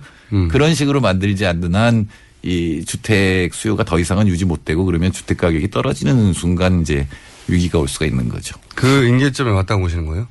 이 얘기는 한 10년 전부터 여러 사람이 맞습니다. 얘기를 했지만 오래전부터 이제 더 이상은 안 된다, 더 이상은 안 된다 했기 때문에 똑같은 얘기가 또 반복되는 거 아닌가. 근데 성장률 전체가 떨어지고 있고 지금 수출 쪽이 굉장히 나쁘거든요. 전세가 나쁘니까. 그러니까 지금 설명해 주실 때 지금까지 계속해서 이제 임계점에 왔다. 더 이상은 주택을 지어봐야 소용이 없다. 집값은 떨어질 것이다. 대폭락이 온다. 이 얘기는 저도 10년째 듣고 있어요. 네. 특히 총수랑 가까운 사람들 그런 얘기 네. 많이 했죠. 그 경제 전문가들 중에 이런 얘기를 하는 분들이 굉장히 많았고 특히 진보 진영에서 이런 얘기를 계속해 왔는데 이런 분들이 또 그런 얘기를 하면 야, 이안 그랬잖아라고 하게 되는데 이번에는 어떻게 다른 겁니다. 과, 어, 다른 겁니까? 문제는 이제 가계부채예요. 그러니까 가계부채가 800조일 때도 굉장히 문제다라 그랬는데 지금 1,300조가 넘었었거든요. 네. 그러니까 1인당 한 4천만 원 정도씩의 가계부채를 갓나가기까지. 지금, 예. 지고 있는데 이거가 더 늘어날 수 있느냐 과연. 그러니까 지금 그걸 보여주는 게 소비거든요. 소비가 거의 안 늘어납니다. 거의 0%대로 음, 쓸 돈이 없다는 거죠? 예, 예. 왜냐하면 원리금 상환이 지금 가처분 소득이 한 40% 가까이 됐거든요. 대출 갚느라 쓸 돈이 없다. 예, 그런데도 야 이게 마지막이다. 이거 집 사놓으면 가격이 올라갈 거라고 믿으면 굉장히 무리해서라도 그렇죠. 할 수는 있겠죠. 네. 그러니까 정부가 무지무지하게 그렇게 부추긴 게 이제 최경환 정부의 정책인데 그것을 3년째 해왔는데. 예. 네, 이제는 더 이상 가기 힘들 것 같다라는 게 생각입니다. 왜냐하면 그- 기업 나쁘죠. 가게 나쁘죠. 그리고 정부도 지금 세금을 올리지 않았기 때문에 쓸 여유가 없어요. 음. 그렇기 때문에 더 이상 이 환상을 가지고 집값이 올라갈 거라고 생각하는 믿음 이것들이 유지되기는 굉장히 힘들 것이다. 그래서 정부도 지난 시간에 우리가 배웠던 양적 완화 같은 양적 네. 완화 같은 거를 쓸 여유도 없고 진짜 학습자래요. 그걸 어떻게 기억해요? 양적 양적 완화 단어 단어만 생각납니다. 양적 완화라 하면 지난 시간에 못 들으신 분을 위해서 잠깐 설명드리면 어 채권을 사서 정부가 네, 채권을 장기 사서 채권을 예, 사서. 채권을 사서 돈을 강제로 풀어가지고 그 돈이 시중에 돌게 만들려는 정책인데 그러기에도 돈이 없다는 거죠 정부가 지금. 아니 그렇게 할 수는 있어요. 할 수는 그 있는데? 돈이 과연 은행에서 밖으로 나가서 설비 투자가 되지는 않을 거고 아. 다시 한번 그러면 주택 사라고 돈 빌려줘야 되거든요. 더, 더 위기만 강화할 것이다. 예. 근데 이게 이제 일반 시민들도 그거를 받아들이기엔 작년에 집 산 사람은 3, 40대거든요. 굉장히 위험한데 그 더 이상 이제 20대한테 돈 빌려주고 집 사라고 하기도 어려울 거니까 이제는 진짜 한계에 부딪힌 게 아니야. 그리고 인구가 이제 줄어들잖아요. 그러니까 대출 받을 사람도 없다 이제. 돈. 네. 제가 보기에는 없습니다. 이제는 대출을 갚기 위한 대출은 일어날지 모르지만 집을 사기 위한 대출이 대규모로 일어나는 거는 굉장히 어렵다. 이 LTV도 다 풀었거든요, 이제. 그러면 대출이 더 이상 안 될 때 그 다음에는 이제 훨씬 이자율이 높은 미국의 서브프라임처럼 점점 리스크 큰 쪽으로 내려가잖아요. 그럼 예. 그러다 빵 터지는 겁니까? 굉장히 위험해지죠. 그리고 실제로 집값이 떨어지기 시작하면 금융위기가 오는데 어떤 정부도 집값이 확 떨어지는 거 막으려고 할 거거든요. 금융위기가 오면 경제 전체가 마비가 그렇죠. 특히 되는 이제 내년에 대선 시즌이니까 어떻게든 막으려고 할 거 아닙니까? 지금 근데 이 정부가 경제 정책을 할 능력이 없어요. 1년 4개월 정도 남았는데 어, 지금 무슨 뭐 누가 말을 듣겠습니까? 그러니까 아, 사실은 경제 정책은 일관됐어요. 제가 보면 안보 정책은 왔다 갔다 했거든요. 네. 가령 중국 전승절 기념회도 보내고 이러다가 갑자기 개성공단 전면 폐쇄하고 그다음에 사드까지 배치하는 좀 굉장히 극과 극을 왔다 갔다 했거든요. 근데 네. 경제 정책은 일관됐습니다. 일관되게. 예. 재벌들 규제 풀어주고 네. 그다음에 주택 경기 일으키고 법인세 떨어뜨려주고. 예, 근데 네. 그게 이제는 더 이상 유지될 수 없는 단계에 들어갔고 그다음 또 구조조정 되잖아요. 지금 대기업들. 이거야말로 사령탑이 있어야 되거든요. 음. 근데 원래도 사령탑이 아니었지만 아, 지금 위기가 맞는데 이런 위기를 누- 어떤 컨트롤 타고 꽉 쥐고 어, 억지로라도 어느 방향 끌고 가야 되는데 끌고 갈 주체가 지금 무너지지 않았냐 이런 말씀이시네. 경제도 이- 어려운데 지금 이 정치 상황도 이러하니 최준 사태로 네. 더 어렵다 지금. 그러니까 부총리나 총리가 확실한 의지를 가지고 대통령이 거기에 정권을 위임하고 가면 좋겠는데 지금 상황은 뭐 어, 그런 지시를 할 사람도 없고 책임을 질 사람도 없고 사실은 관료들이 지금 아무 일도 안 하려고 할 거거든요. 관료들이 지금 무슨 일을 벌였다가 문제가 되면 네. 누가 막아줄 것도 아니고 자기 고스란히 다 막아야 돼, 마- 저 책임을 져야 되거든요. 그럼 관료들이 일을 안 하게 될 가능성이 높습니다. 안 움직인다. 네. 그렇게 되면 청와대 에 계셔 보셨으니까 아시겠죠. 언- 언제 안 움직이는지 관료들이. 전 모르죠. 노무현 대통령 있을 때 다 움직였으니까. 아, 그래요? 자, 그러면은 이게 왜 이렇게 된 겁니까? 네? 왜, 왜 이 지경이 온 거죠? 최순실 사태는 최순실 사태고 왜 예. 이렇게 된 거죠? 그러니까 경제가 수출이 안 되면 우리나라 원래 이 경기 회복 메커니즘은 위기가 오면 환율이 우리나라 돈의 가치가 떨어지고, 떨어지고. 수출이 늘어났는데 그게 지금 막혀버렸거든. 다른 나라도 환율을 자꾸 낮추려고 하니까. 아. 그러니까 막혀버렸고 수출이 안 늘어나면 내수가 늘어나야 되거든요. 해외에서 우리나라 물건 똑같은 물건인데 가격이 떨어지면 사니까 그렇게 네. 수출이 늘어나야 되는데 예, 그 메커니즘이 붕괴된 거예요. 왜냐하면 다른 나라도 같이 환율을 떨어뜨려요. 예, 예. 아, 그 효과가 안 나타난다. 예, 안 나타나고 그다음에 기업들이 그러니까 설비 투자를 안 하고 내수는 두, 가, 두 가지입니다. 소비하고 투자. 예. 근데 기업들이 투자를 안 하면 소비가 늘어나야 되거든요. 설비 투자가 마이너스니까 투자를 안 예, 하는 예. 투자 소비가 늘어나야 되는데 쓸 돈이 없잖아요. 가계 부채가 너무 크고 임금은 안 오르고. 자기 돈은 전, 전부 다 대출에 묶여 있으니까. 그다음에 또 정부는 구조조정에서 일반 해고의 자유로 실업자를 늘리겠다고 말하는 거잖아요. 비정규직을 늘리고 예. 이렇게 되면 소비까지 줄어들게 되면 안정적 소- 수입원이 없어지니까. 정책의 방향이 잘못됐던 거고 이건 사실은 한 10년 이상 방향을 수정했어야 됐는데 안 해왔고 지금 정부에서는 그걸 더 악화시켰다라고 볼 수밖에 없죠. 그런데 이제 여기서 걱정되는 지점은 그것을 빨리 위기를 인지하고 해결하고 싶어도 해결할 컨트롤 타워의 어떤 장악력이 사라지지 않느냐 이제 이 정부가 예, 원래 뭐 박, 박근혜 대통령이 경제 정책에 대해서 많이 관여하지는 않았을 것 같아요. 뭐 네. 자잘구리하게 뭐 특혜 주고 이런 건 분명히 많이 했는데 그런 걸로 드러나고 있죠. 예, 예. 네. 그런데 정책 기조는 뭐 푸는 거였어요. 자, 그러니까 잘못된 방향이었다. 그리고 주택 건설을 무리하게 한 것. 그리고 안보 위기까지 지금 있잖아요. 이게 최순실 사태하고 연결이 된 이야기네요. 그럼요. 그러니까 그게 다 국정 난맥상이라고 하는 거는 청와대가 어떻게 하느냐에 달려 있는데 제가 있을 때랑 비교를 해보면 야, 비서관들이 저렇게 아무 얘기도 안 한 이유가 도대체 뭘까? 아, 하다못해 난 여기서 못해 이러고 나오는 사람이라도 있어야 될 거 아니에요. 본인처럼. 본인은 그런 건 아니고 전짜리 겁니다. 아, 이게 웃을 일은 아닌데. 그런데 오셨으니까.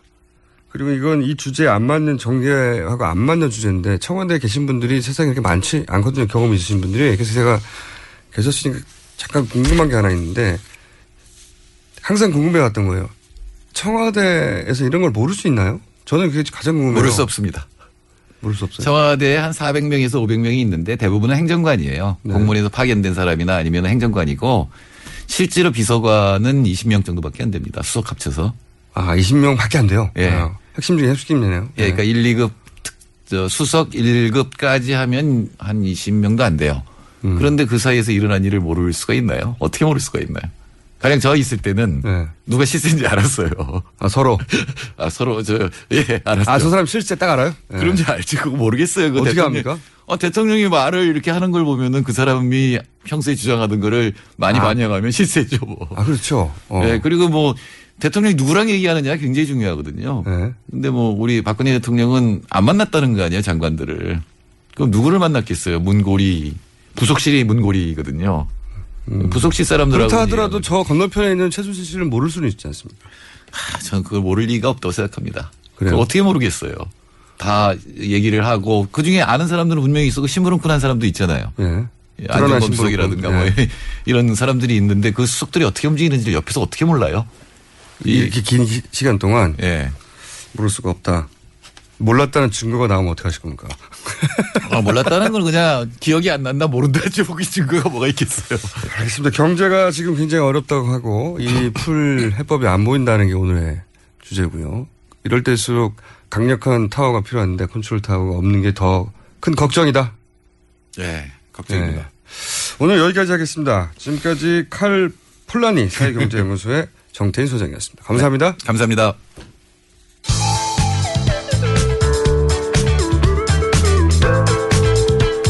준법 정신, 편견 타파. 김호준의 뉴스 공장.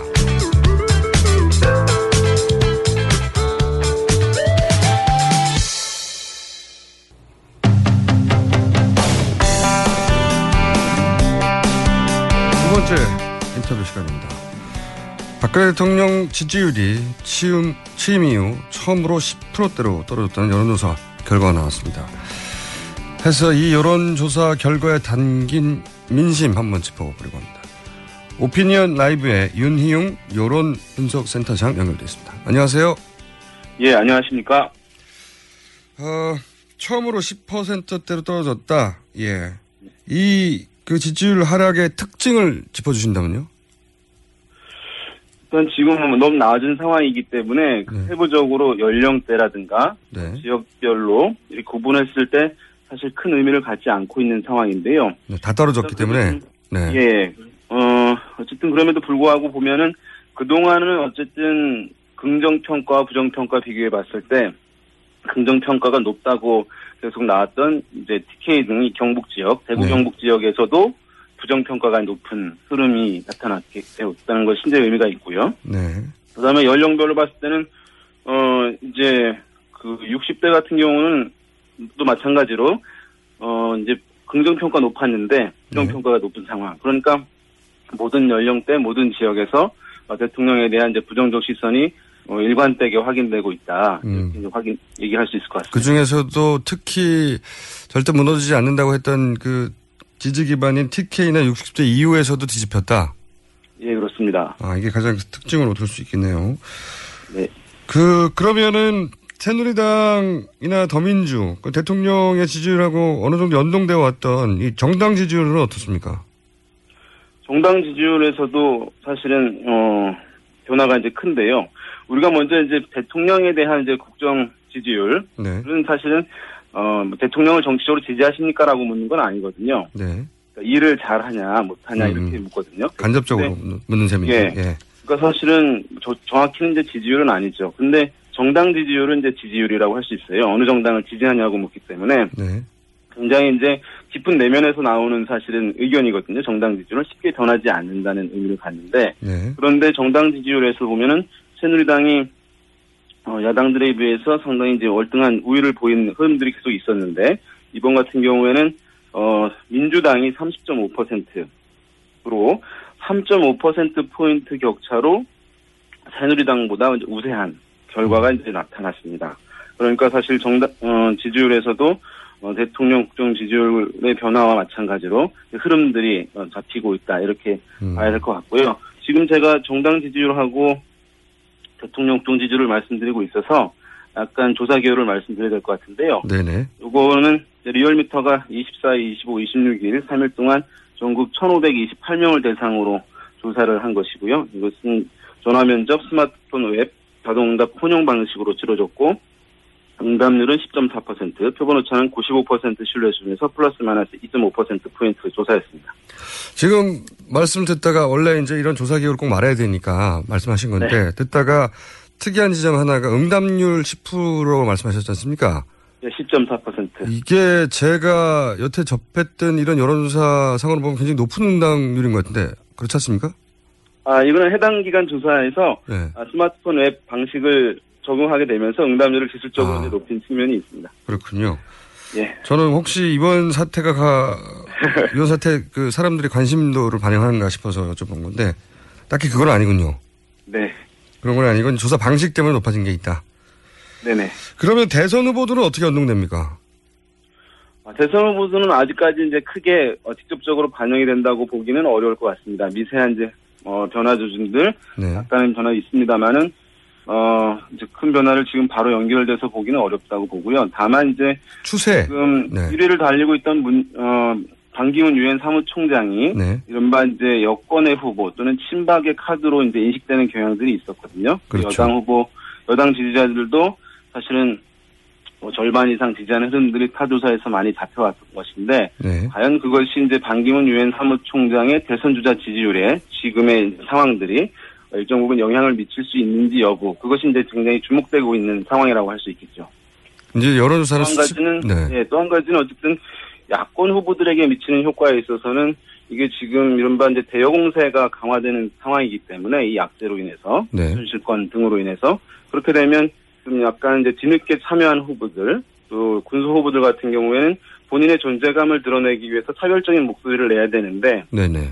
이것이 이제 대여 전선이 형성될 경우에는 어쨌든 그 흐름 안에서 있는 것이기 때문에 다른 이제 독자적 목소리를 내기 힘들거든요. 네네. 비슷하니까요, 다들. 존재감들을 예 그렇습니다. 그래서 지지율을 이제 군수 후보들이나 뒤늦게 뛰어든 후보들이 아 이제 지지율을 끌어올리기가 쉽지 않은 음. 그 상황이 마련되기도 하는 것이죠 일반적으로. 그래 이제 해법이 예를 들어서 거국 내각 얘기하면 다들 얘기하니까 눈에 띄기 허- 네. 힘들다 이런 말씀이신 것 같은데 그 여론조사는 수치보다는 추세가 중요하잖아요. 제가 이제 궁금한 것은 말씀하셨다시피 그 대선 후보 군에서 반기문 사무총장은 아직 특정 정당에 소속돼 있지는 않지만 친박의 후보로 어, 인식된 측면이 있는데 그렇다면은 지금 국면이 본인에게 유리하게 작용하지는 않을 거 아니겠습니까? 추세를 어떻게 전망하십니까?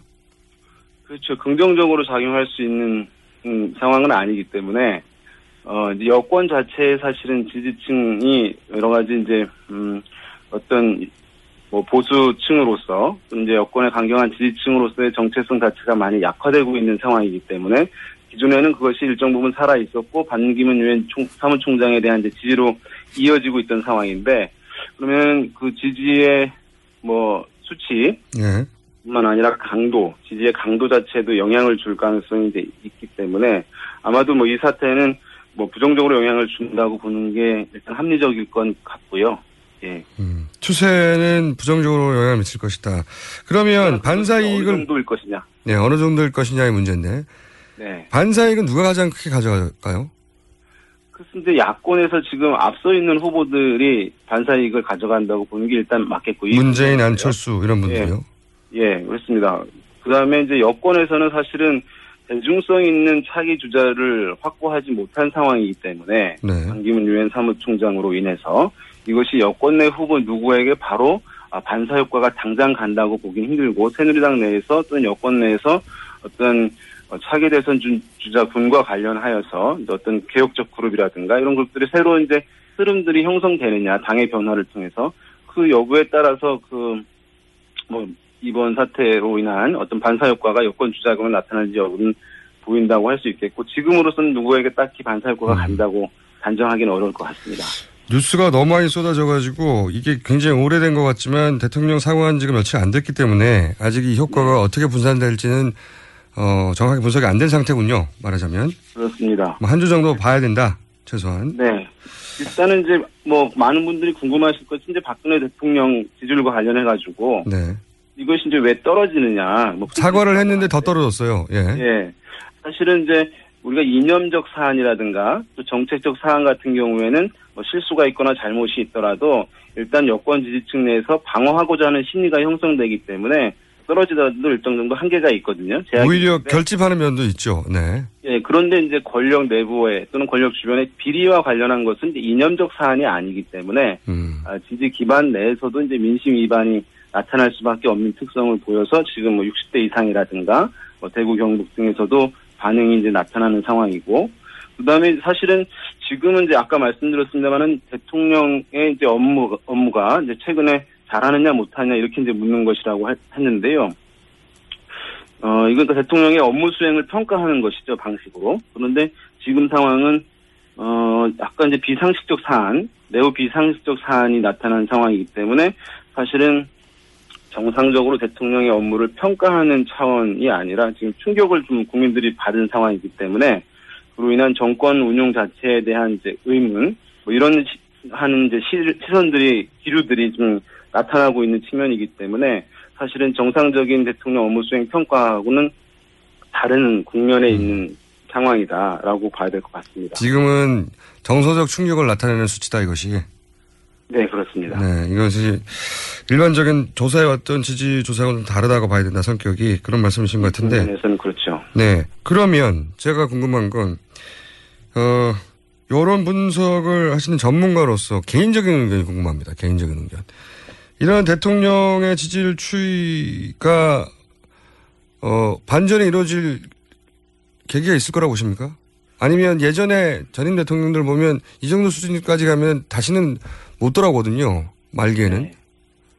이제 지금 음, 그 이전 대통령 같은 경우들은 되게 이제 점진적인 하락들이 많이 나타났어요. 네. 예, 근데 지금 같은 경우는 사실 굉장히 급진적인 하락이라고 봐야 될 것 같고 경고성이 매우 높았던 측면에서 하락폭이 크니까 그 충격은 그 어느 때보다 더 큰 상황이라고 할 수 있을 텐데 그럼 이제 반전이 가능할 것이냐? 네. 그러니까 일단 뭐 인사, 개인적인 전망이 궁금합니다.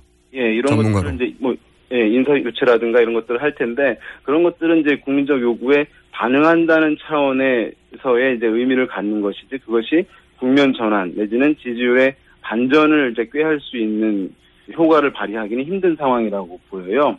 음. 예, 그러니까 그런 면에서 어 지금은 어떠한 조치를 한다 하더라도 사실은 국민들 요구 상- 사항 자체를 만족시키기 어렵다는 점에서 사실은 어, 지지율을 지금 반전 상승시키기는 어려운 국면에 처해 있고 계속해서 어떤 증거들 이제 의혹들이 이제 쏟아져 나오고 있는 상황이고 어 이것을 사실은 반전시키기 위해서는 대통령이나 청와대가 대중들이 예상하는 수준을 뛰어넘는 조치를 해야지 사실은 국면에서 어느 정도 어, 변화가 발생하는 것이거든요. 네.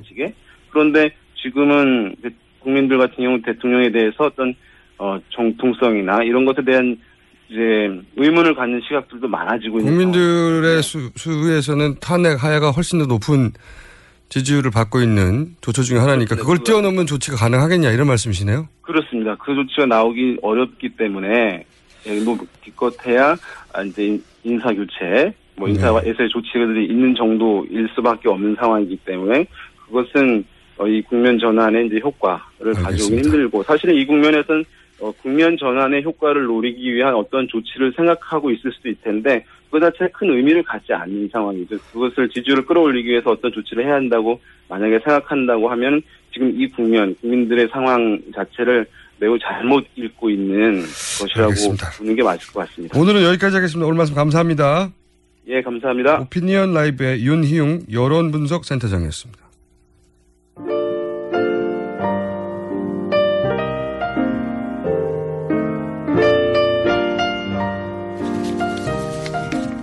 AS 시간입니다. 네. 개명에 대해서 729 쓰시는 분 뭔가 미심쩍네요. 이런 문자는 의미가 없습니다. 다들 미심쩍어요. 이유를 말씀해 주세요. 본인 생각하는.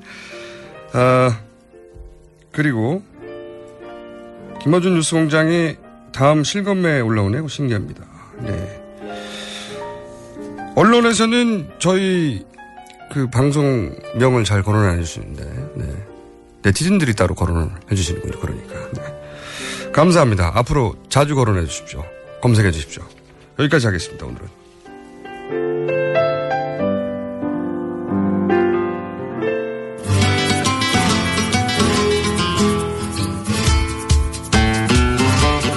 네, 까칠한 미식가 황교익 마칼럼니스트 나오셨습니다. 안녕하십니까? 안녕하세요. 네, 지난주에 이제 자백을 하셨죠? 뭔 자백이요? 어, 나도 그렇게 하고 싶다는 후배들에게 그들을 좌절시키는 절대 아, 아, 이 좌절이 아니라 새로운 길을 열어주는 거죠. 어, 제가 살아왔던 방식을 이게 하나 내가 둔 10년을 겁니다. 준비해서 네. 여기까지 왔는데 니들이 여기 올 생각을 해? 이거 아니죠. 아, 그렇지는 않죠. 이렇게 다른 길을 열어준 것이다. 이렇게 해석을 해야 돼요. 내 네. 동네다. 나 혼자 먹고 살기도 네, 힘드니까 네. 오지 마라 이거잖아요. 네, 참. 네.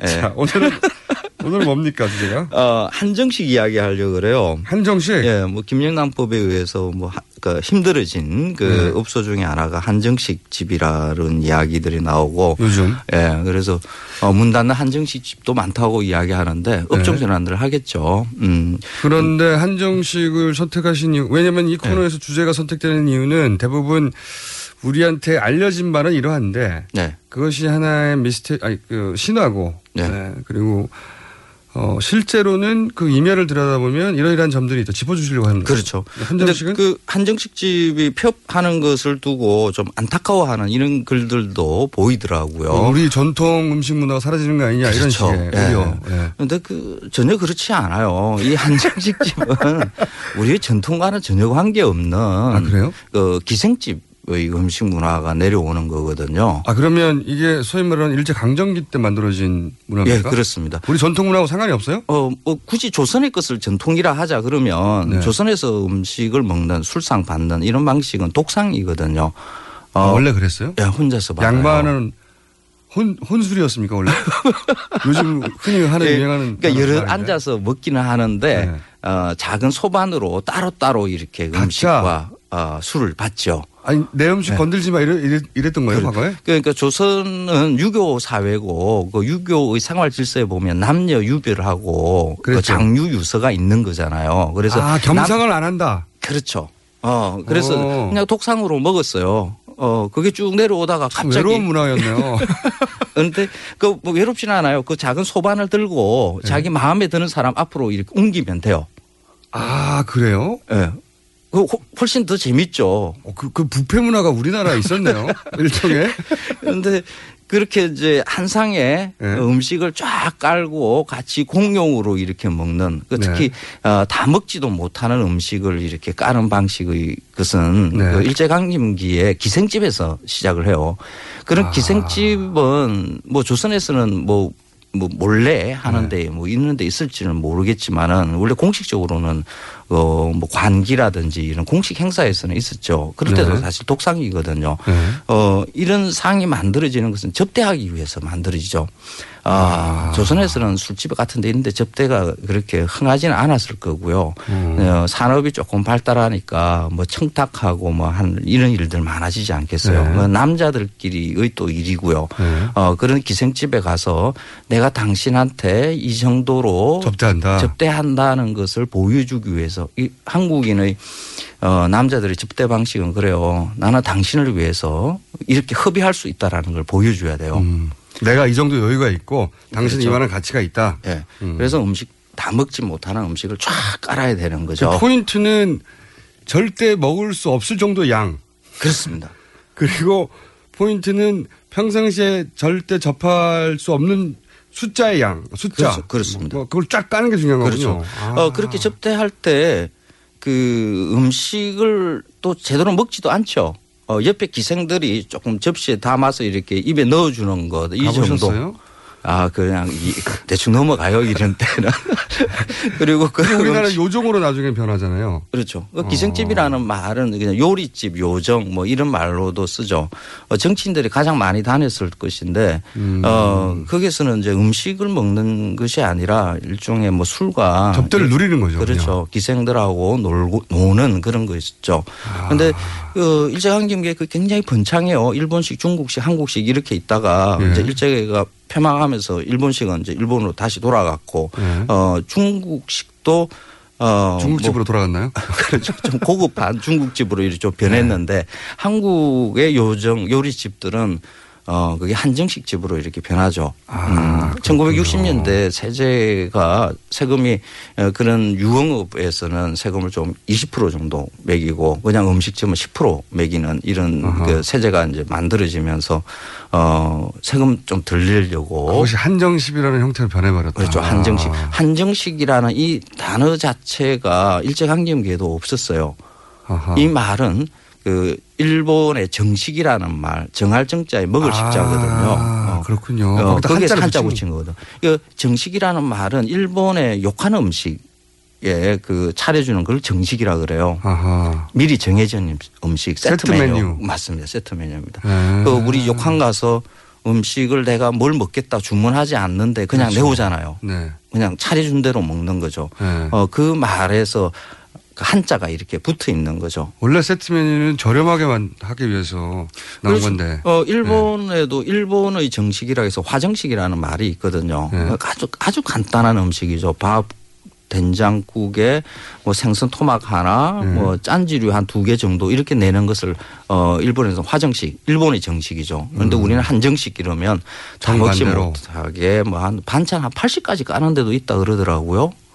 맞아요. 어. 근데 이제 저- 저도 이제 한정식 집을 가본 적이 있는데 한두 번 가고는 잘안 안 가게 되는 것이 종류는 많은데 각각의 quality가 떨어져요. 종류, 맞아요. 종류가 많다 보니까. 어, 일단 양으로 채우려고 하니까 질이 떨어질 수밖에 없는 거죠. 음. 그 양을 많이 두는 것을 가지고 우리는 이렇게 이야기해요. 한국인은 인정이 있어서 뭐 다 많이 내는 게 그, 뭐 외국 사람들은 인정이 없나요? 다 인간이잖아요. 있나요? 다 같은 인간인데, 어, 그거는 그냥. 음. 만들어낸 말이다. 기생집의 악습이 내려오는 겁니다. 그거를 합리화했을 뿐이다. 그렇죠. 그런. 근데 그 한정식 집의 일이 그 일반의 음식점으로 많이 확장이 돼 있죠.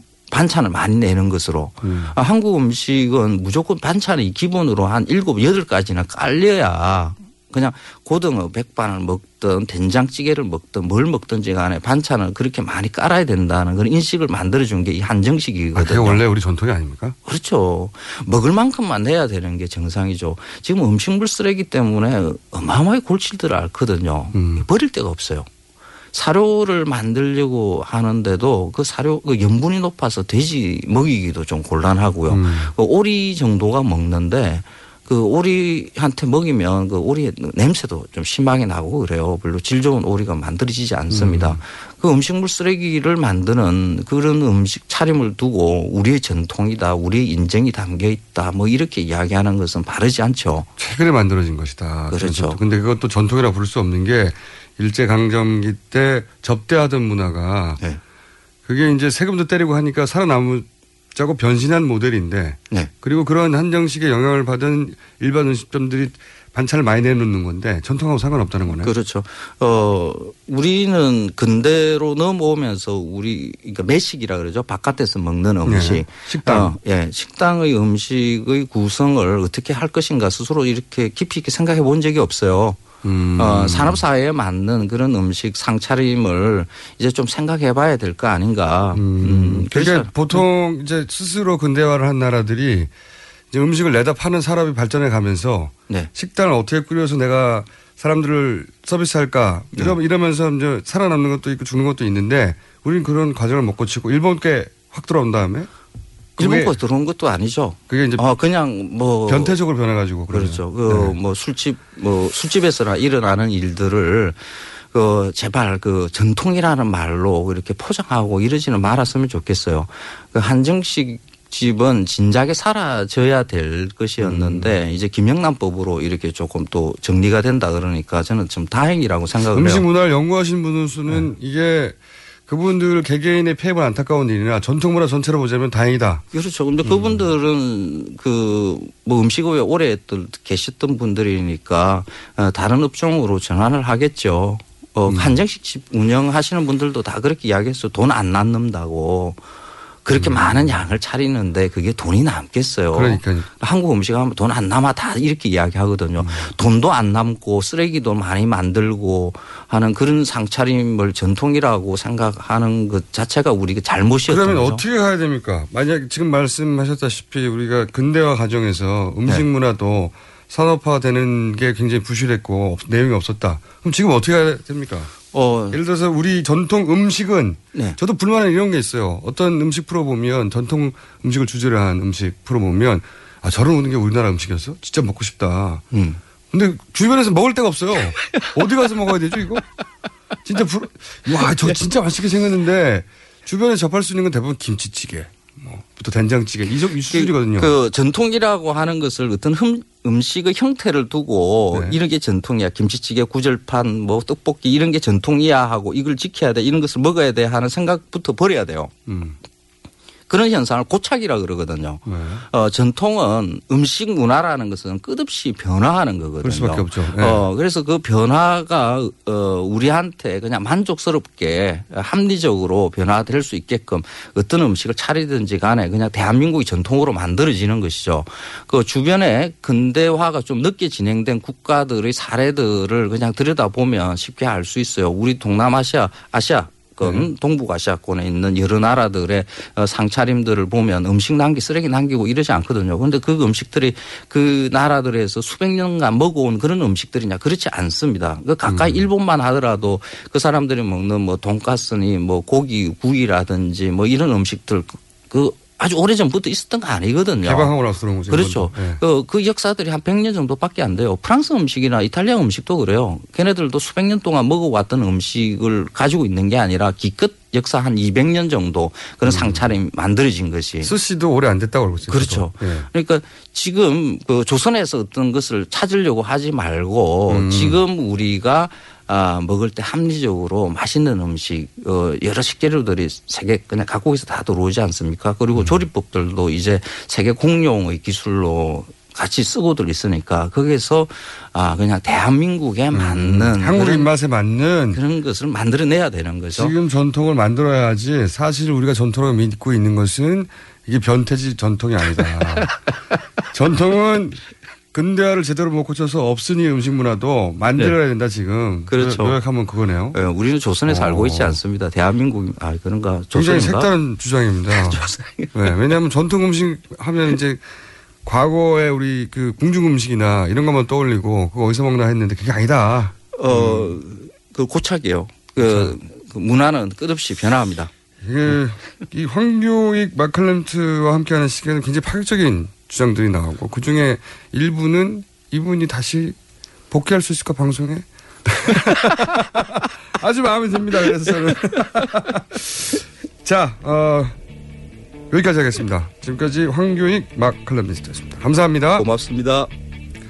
자 저도 다 됐네요 시간이 어, 이번 주 감사했습니다. 들어주셔서 다음 주 아침 월요일 아침 7시 다시 뵙겠습니다. 한 주 잘 보내십시오. 안녕.